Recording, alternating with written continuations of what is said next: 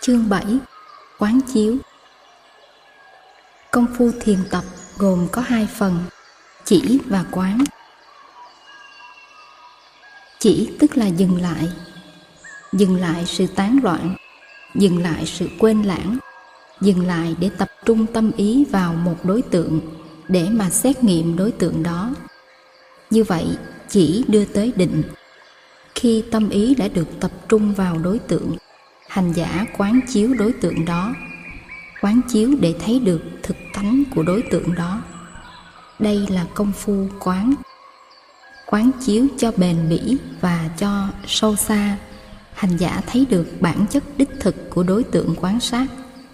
Cái thấy này là tuệ tuệ là sự hiểu biết, là cái thấy chính xác về sự vật. Nếu chỉ đưa tới định, thì quán đưa tới tuệ để thực hiện sự tập trung tâm ý, hành giả thực tập phép đếm hơi thở hay theo dõi hơi thở. Xem chương 2 có chỉ là bắt đầu có quán, và khi đã có quán, tức là đã có chỉ. Trong chương vừa rồi, chúng ta đã nói tới cảm giác, thọ, như một đối tượng quán chiếu. Nhưng đối tượng quán chiếu đó không phải chỉ là cảm giác. Cảm giác chỉ là một trong năm dòng hiện tượng gọi là ngũ uẩn.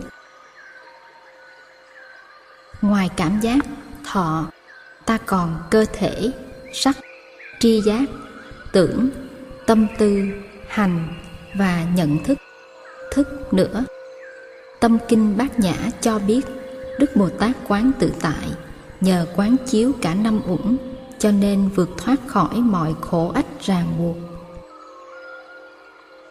Kinh bốn lĩnh vực quán niệm, sati Bhatthana sutra, dạy ta quán niệm về thân thể, cảm giác, tâm ý và đối tượng tâm ý.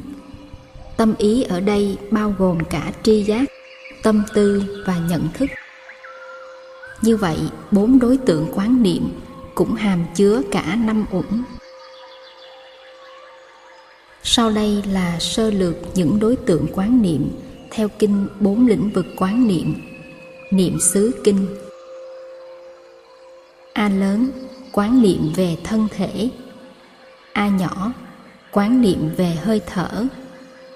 một Hơi thở vào có ý thức. hai Hơi thở ra có ý thức. ba Hơi thở dài vào có ý thức. bốn hơi thở dài, ra có ý thức. Năm, hơi thở ngắn, vào có ý thức. Sáu, hơi thở ngắn, ra có ý thức. Bảy, thở vào. Hơi thở, ý thức và thân thể là một. Tám, thở ra. Hơi thở, ý thức và thân thể là một. Chín, thở vào làm cho toàn thân an tịnh. 10. Thở ra, làm cho toàn thân an tịnh. B nhỏ, Quán niệm về bốn tư thế của thân thể. Một, Đi biết là đi. Hai, Đứng biết là đứng. Ba, Ngồi biết là ngồi. Bốn, Nằm biết là nằm. C. Quán niệm về những động tác của thân thể Ý thức khi đi tới đi lui Khi nhìn, khi mặc áo Ăn uống, đại tiện, tiểu tiện Nói chuyện, giặt áo, làm việc, vân vân D. Quán niệm về những bộ phận của cơ thể Tóc, lông, răng, gân, xương, thận, tủy, tim, phổi, gan, ruột, nước miếng, máu, mồ hôi, vân vân. D. Quán niệm về những yếu tố tạo nên cơ thể Nước, hơi nóng, không khí, vật thể, vân vân. E. Quán niệm về sự tàn hoại của một tử thi trong nghĩa địa thi thể trương phòng lên, xanh đen lại, thối nát ra, vân vân. B lớn, quán niệm về cảm giác. A nhỏ, ý thức về khổ thọ đang có mặt. B nhỏ, ý thức về lạc thọ đang có mặt. C nhỏ, ý thức xả thọ đang có mặt. D. Quán chiếu về lạc thọ có nguồn gốc sinh vật. D. Quán chiếu về lạc thọ có nguồn gốc tâm lý. E. Quán chiếu về khổ thọ có nguồn gốc sinh vật lý. G. Quán chiếu về khổ thọ có nguồn gốc tâm lý. H. Quán chiếu về xả thọ có nguồn gốc sinh vật lý. Y quán chiếu về xả thọ có nguồn gốc tâm lý. C lớn, quán niệm về tâm ý. A, ý thức khi tham. B, ý thức khi không tham. C, ý thức khi giận. D, ý thức khi không giận. D, ý thức khi có lầm lạc. E ý thức khi không lầm lạc. R. Ý thức khi tâm tập trung H. Ý thức khi tâm tán loạn Y. Ý thức khi tâm mở rộng K. Ý thức khi tâm khép kín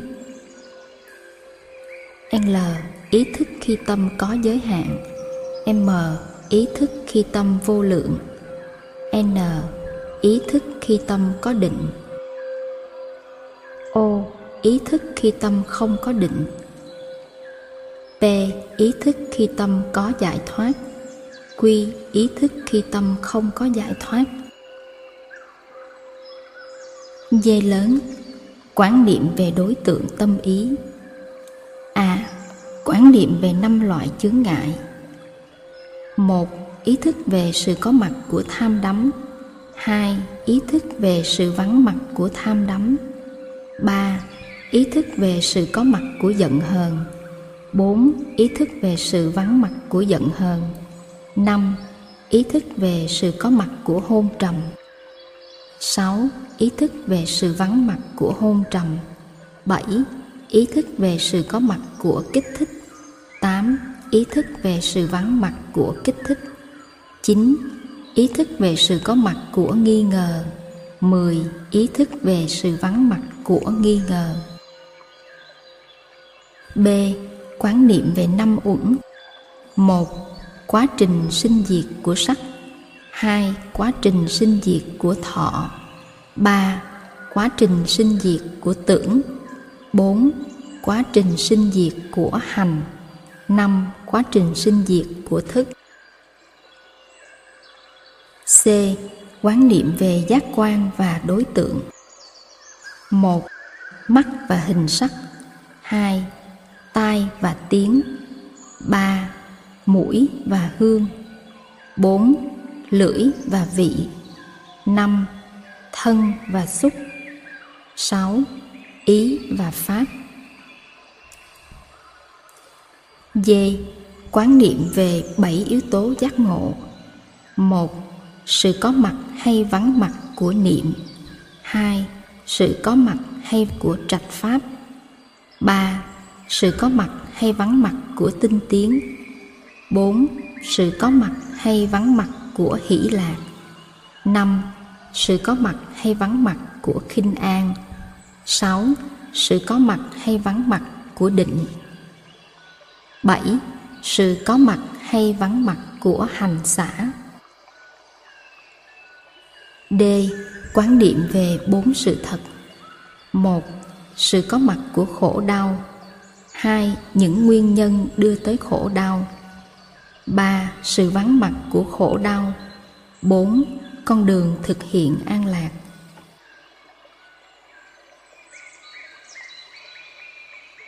Duyệt qua những đối tượng quán niệm đã được liệt kê trong kinh bốn lãnh vực quán niệm.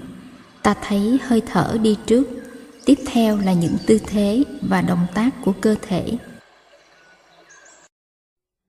ta đã đề cập đến cách thở để làm cho thân tâm an lạc trong các chương 1 và 2.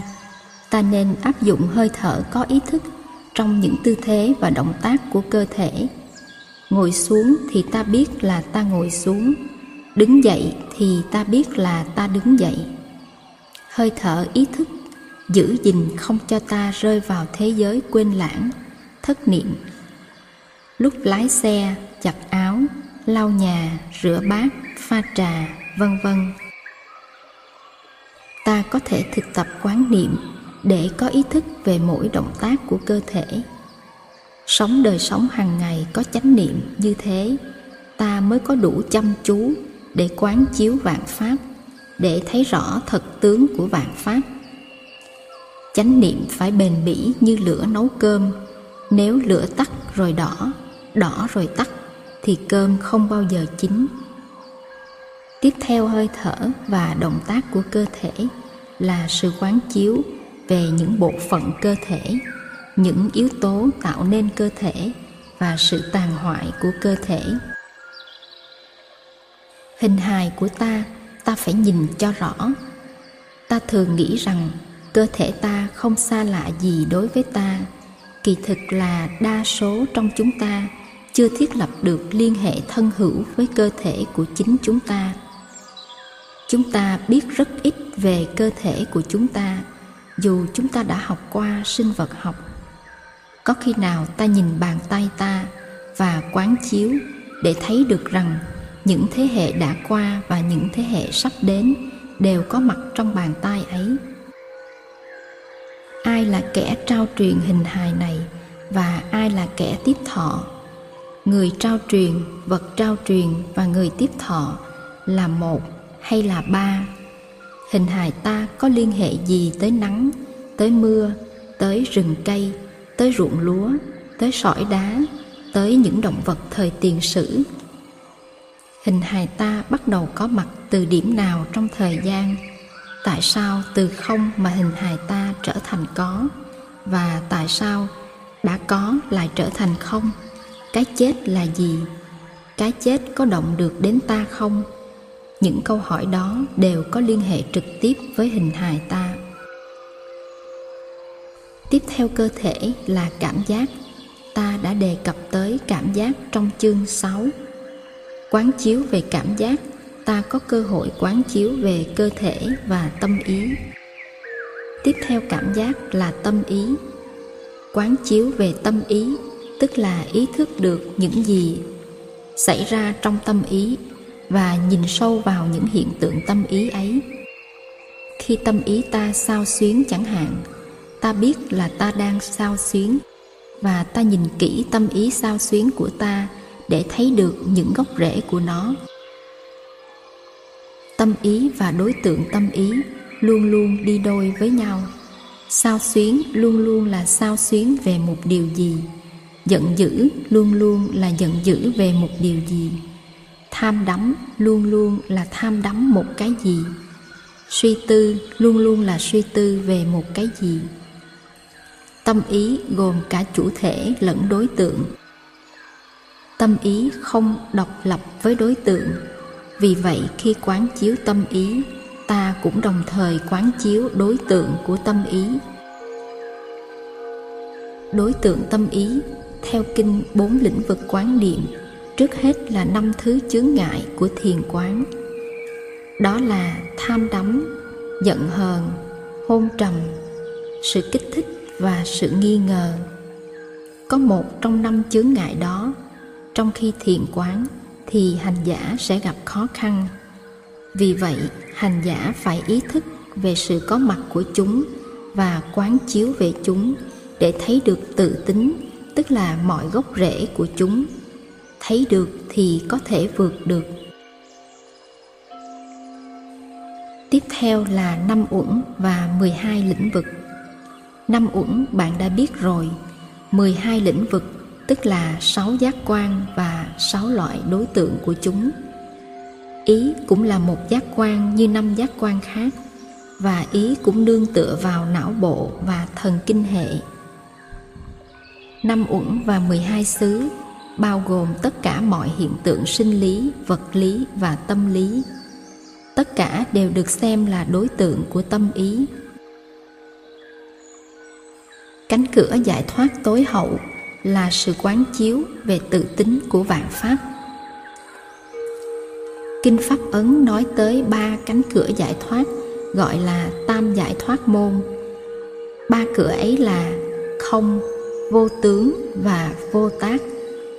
Đây là những cánh cửa vương đạo để thoát khỏi sinh tử, sợ hãi và ưu tư. Không không ở đây có nghĩa là không có tự thể riêng biệt. Ví dụ cuốn sách mà bạn đang cầm trong tay, nó không có một tự thể riêng biệt. Nó có mặt nhờ rừng cây, đám mây, mặt trời, bát tiều phu, đồng lúa cảm hứng của nhà văn, mực in, keo đóng sách, vân vân. Không có rừng cây thì không có bột giấy, không có đám mây thì cây rừng thiếu nước không mọc được.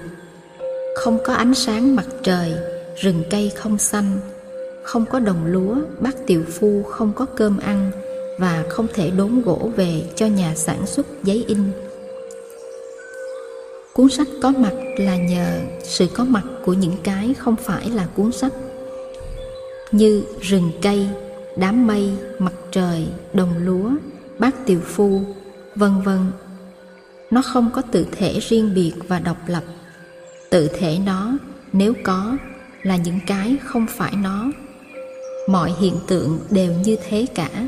Vật nào cũng được cấu thành do những vật khác, do tất cả các vật khác. Đó là ý nghĩa của danh từ y tha khởi.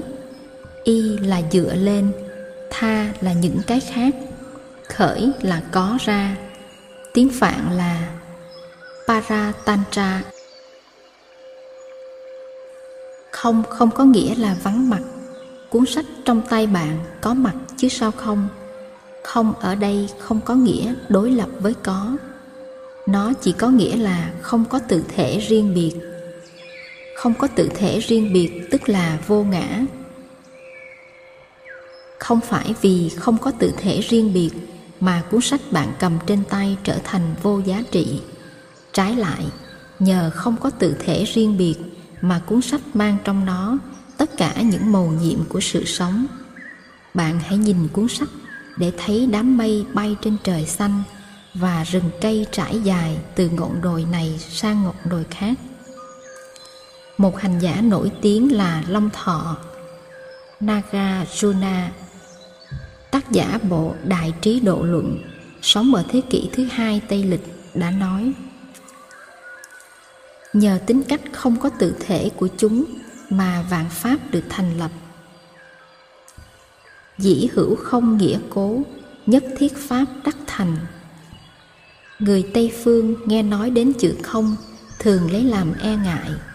Thực ra không là cánh cửa giúp ta ra khỏi thế giới hư vô và hoại diệt. Không là niềm hy vọng lớn lao. Bồ tát quán tự tại quán chiếu một cách sâu sắc và thấy được tự tính không của năm uẩn, cho nên vượt thoát khỏi mọi khổ đau, ách nạn và sợ hãi. Năm uẩn bao hàm tất cả mọi hiện tượng sinh lý, vật lý và tâm lý. Một ngón tay, một niềm đau, một tư tưởng, một bông hoa, một hòn đá cuội, một chiếc lá, vân vân. Cái gì cũng có thể là đối tượng quán chiếu của bạn. Bạn thử quán chiếu về tự tính của một chiếc lá mùa thu đi, về sự có mặt của nó, về sự vắng mặt của nó về sự sinh diệt của nó, về tự tính của nó. Chiếc lá ấy có thể đưa bạn thoát khỏi sinh tử, thoát khỏi mọi khổ đau và ách nạn. Vô tướng. Hình tướng của vàng pháp mà ta nhận biết không phải là chân thể thể tướng chân thực của vạn pháp, mà chỉ do tri giác của ta cung cấp tâm ý của ta có những khuôn khổ và ta chứa đựng thực tại trong những khuôn khổ đó. Những khuôn khổ đó là thời gian, không gian, trên, dưới, trong, ngoài, sinh, diệt, thành, hoại, còn, mất, to, nhỏ, một, nhiều, có, không, vân vân. Các pháp trong tự thể của chúng không mang những hình tướng ấy. Ví dụ, ta dùng đủ loại bình, chứa nước, cái thì tròn, cái thì vuông, cái thì bầu dục, vân vân. Nước không tròn, không vuông và cũng không bầu dục. Nước còn là mây, là tuyết, là băng, là H2O các nhà khoa học vật lý mới cũng đều thấy rằng muốn đi vào lĩnh vực các chất thể cực vi thì phải bỏ tất cả những phạm trù nhận thức về vạn vật trong đời sống thực dụng hàng ngày. Mới có cơ hội hiểu được phần nào tính chất của các vật thể cực vi. Thế giới mà trong đó ta đang sống chưa hẳn là thế giới của thực tại, mà còn mang nặng tính cách của một thế giới khái niệm. Ví dụ, con ốc, cây anh đào, hạt bụi nước tiệp khắc. Khái niệm của ta về bốn thứ đó còn rất xa với thực tế của bốn thứ đó. Vượt ra khỏi mọi khái niệm, ta mới đi thẳng vào được bản thân của thực tại. Thực tại vì không chịu nổi khuôn khổ của khái niệm là một nhận thức đã thoát ly được những khuôn khổ của khái niệm. Vô tướng tức là vượt khỏi thế giới khái niệm khi bạn quán chiếu một chiếc lá mùa thu, bạn bắt đầu bằng khái niệm lá. Khái niệm mùa thu và những khái niệm liên hệ. Nhưng khi đi sâu vào quán chiếu, bạn từ từ phá bỏ ranh giới của các khái niệm và bắt đầu thấy được chiếc lá trong thực tại vô niệm của nó. Vô tác. Nhận thức gồm có chủ thể nhận thức và đối tượng nhận thức chiếc lá của bạn không phải là một vật nằm ngoài nhận thức của bạn. Nhận thức của bạn không đi tìm chiếc lá để mà tìm hiểu, bởi vì chiếc lá với nhận thức của bạn là một. Ý tưởng thế giới nằm ngoài nhận thức là một ý tưởng sai lạc. Ý tưởng thế giới nằm trong nhận thức cũng là một ý tưởng sai lạc. Tâm thức cũng như đối tượng tâm thức không chịu đựng được các khuôn khổ trong và ngoài. Đừng đi tìm, đó là vô tác. Đừng đi tìm gì hết, kể cả giải thoát và giác ngộ. Giải thoát và giác ngộ nằm ngay trong thế giới sinh tử và khổ đau. Những ý niệm về khổ đau, sinh tử, giải thoát và giác ngộ cũng đều là những khuôn khổ của tâm ý. Ta đừng bỏ một cái để tìm một cái khác vô tác có nghĩa là không từ bỏ cái gì để tìm cầu một cái gì. Đứng tại chỗ mà thành phật, niết bàn và sinh tử đều là những hoa đốm giữa hư không.